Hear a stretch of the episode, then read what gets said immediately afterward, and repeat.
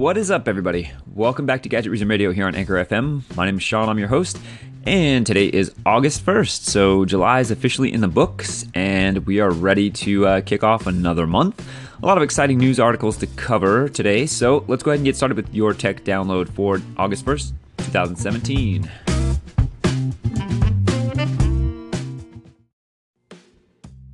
AMD is taking aim at NVIDIA's high end graphics cards, finally unveiling the Radeon RX Vega line of GPUs at SIGGRAPH yesterday.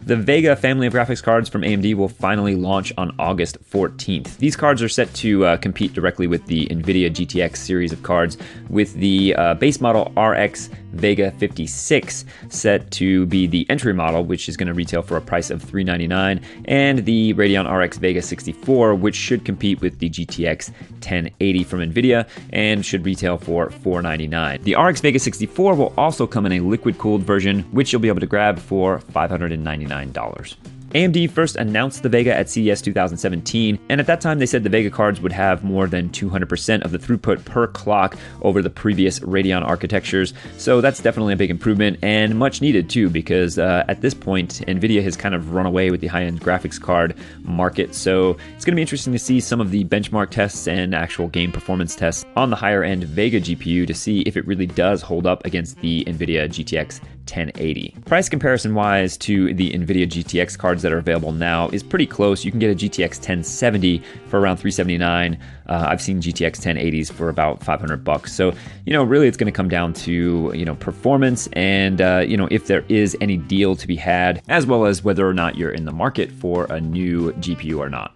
So the question is, why should you care? Well, if you're not a PC gamer or you're not someone who's looking to build a new rig or upgrade an existing PC gaming rig, then you probably don't. That's uh, pretty much all there is to it. But if you are, or if you're somebody who's always been interested in possibly building a gaming rig but didn't want to, uh, you know, doesn't want to spend a whole ton of money, then obviously competition is good and it'll help you probably have a better chance at getting a good deal on the components you need to build a rig, especially when you combine this announcement with the fact that obviously AMD announced their Ryzen processors, which are now competing directly with some of the Core i line from um, from Intel. So it looks like there's some good competition shaping up in the PC component market. And, uh, you know, myself, I typically always have a gaming rig sitting under my desk. You know, I do all of my content creation like graphic design, video editing, audio, um, creating this podcast, all that stuff on a Mac computer. But um, I like to have a gaming rig under my desk just to uh, be able to play some some games uh, from time to time. And uh, but in the same mentality that I apply to everything, I usually build my computer out of slightly older gaming parts. My current rig that's under my desk now has an older Core i5 3570K that's been overclocked to I think 4.2 gigahertz, and I'm running an overclocked GTX 970. So older generations of both CPUs and graphics cards, but I'm still able to get, um, you know, 1440p, so better than 1080p gaming at mostly ultra or high settings um, in most games, and still running at about 58 to 65 frames per second in even some of the more demanding titles. So that's perfectly fine for for my purposes. Um, I actually did a YouTube video on that as well, and if you want to check that out on my YouTube channel, you can kind of see some of the actual performance and settings I'm using in certain games. But um, you know, yeah, I think if you're in the market, definitely something to keep your eye on, and wait till we see some performance reviews on the latest Vega GPUs from AMD.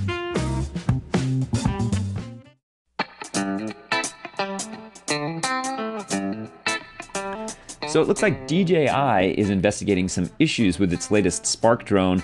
Uh, some users are reporting that the drone is having flyaway issues or inadvertent crashes when using the active track mode, as well as some of the other automated features within the Spark. DJI has stated that it's unclear yet if it's a widespread issue or if it's just confined to a few faulty units or potentially could just be user error. DJI is currently investigating the problem and on the DJI official forums is encouraging users who are experiencing any of these problems to send in the company uh, or to send the company rather the flight log analysis. So if you were unaware, all the Spark drones kind of have their own version of like a little black box, uh, like you would have on a full-sized aircraft, and it kind of just tracks all of the telemetry and other information related to the flight, um, and including things like altitude, wind speed, anything that the Spark is capable of measuring, all gets recorded and logged, so that you can kind of uh, use it to troubleshoot any kind of major problems that might happen during a flight. So, um, so DJI is going to be looking into those to see what's happening with these Spark flyaway issues. You know, I, I've been using the DJI Spark now since it first launched, which was, uh, I believe this came out on June 15th. So I've been using my Spark for, you know, a little over a month and a half and I have had no problems with mine. The only issue that I've really had with the Spark is the fact that some of the uh, automated modes, like the the Dronie, which is supposed to have it fly away from you and then gain altitude, so it kind of goes back and up, um, doesn't really seem to be gaining altitude. It kind of just goes back, which is which can be a little bit of a problem if you're if you were expecting it to go up and there's an obstacle in the way, then it could potentially just fly straight backwards and crash into whatever's back there. But um, but you know I've been careful to only use it when there's no obstacles behind the where the drone will be flying in its flight path. So, but um, I think uh, that issue is being resolved by DJI currently, and they're looking to issue a firmware update that will fix that. But other than that, I've been pretty impressed with the Spark, and I have yet to put my review up on my YouTube channel, but I'll talk about it here once I have a little bit more time to put all my thoughts together. But, you know, the, the Spark is pretty impressive for what it is, and I've actually been really impressed with the photograph quality and the, um, the image quality of the video, even though it's only 1080p, and I do have other drones to compare it to. I have a Mavic Pro, and I've used some of the Phantom series drones, so I, I have a pretty good frame of reference for what the drone quality can look like on any of these cameras cameras that are in these drones, but the Spark being as small and as portable as it is, as well as being quieter than any other DJI drone I've ever used, that makes a huge difference because uh, if you've ever used a drone, one of the problems with these things is that, you know, you pull them out and you, you get a lot of nosy people kind of wondering what you're doing, as well as people that seem to think that drones are kind of like this sort of, uh, I don't know, they think they're illegal or they just think there's people that have a lot of issues with drones. And so you always have to deal with people asking questions or people giving you dirty looks and whatever. So the more inconspicuous a drone can be, the better. So that's definitely something that I've appreciated about the Spark. So I'm definitely rooting for DJI to figure this problem out, or uh, at the very least, hoping that it's something that uh, that can be resolved easily and quickly and doesn't affect the sales of the Spark. Because I'd really like to see the Spark be successful, so that we can see possibly a Spark 2. I'd love to see what DJI could come up with for that one if it was to come out sometime in the future.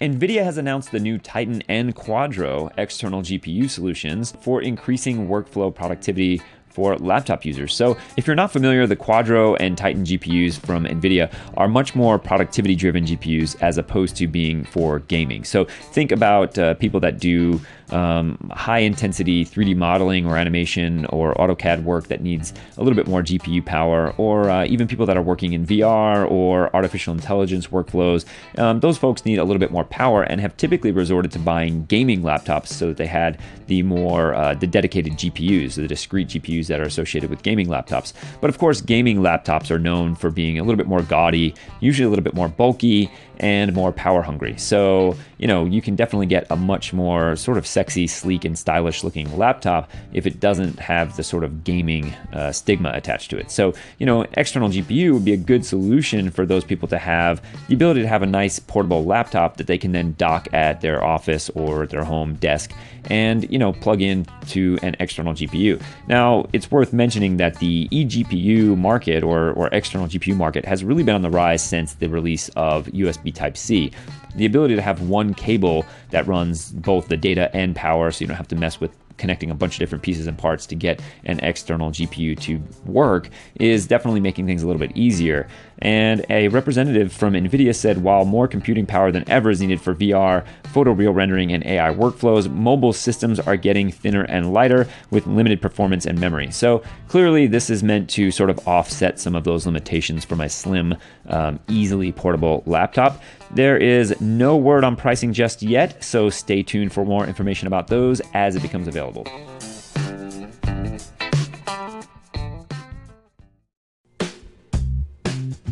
Huawei CEO Richard Yu confirmed in an interview with Bloomberg that the Huawei Mate 10 will boast a bezel-less display.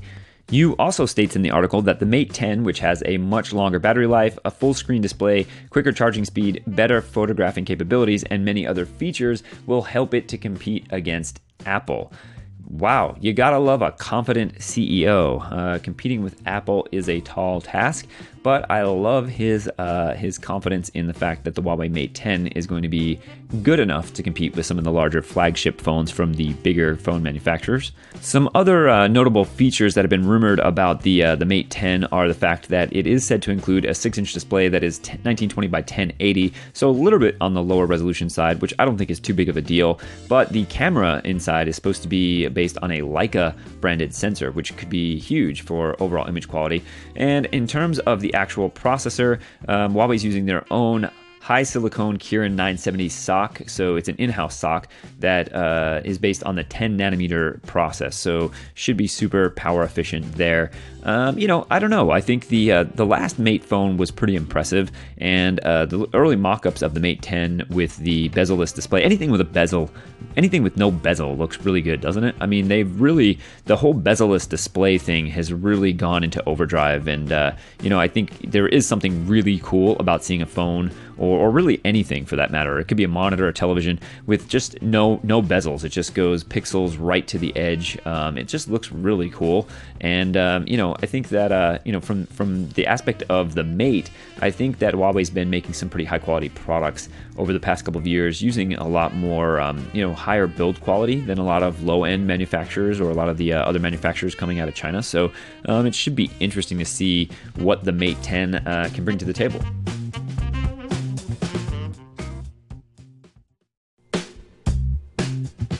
So it looks like we have another unicorn. Reddit is the latest company to be valued at over a billion dollars after its latest round of funding valued at about 200 million dollars. The company is now reportedly valued at 1.8 billion according to its CEO Steve Huffman. This latest round of funding is the largest for the company ever and should help the company expedite a number of internal product and business efforts, including the redesign of its homepage and its first foray into user uploaded video. Obviously, it looks like Reddit is looking to, you know, get in on the whole video craze that is now dominating the internet. It does seem that if you don't have video these days in some way or another that your traffic kind of suffers. But, you know, I haven't used Reddit as much in the past few years as I did earlier um, in its development. So I don't know why that is exactly. I just think uh, usually I can I can stumble across anything I'm looking for without having to go to a specific Reddit forum. But um, I still use it for certain things. But I don't know. Are you guys still using Reddit? And do you think it is worth being valued at 1.8 billion dollars?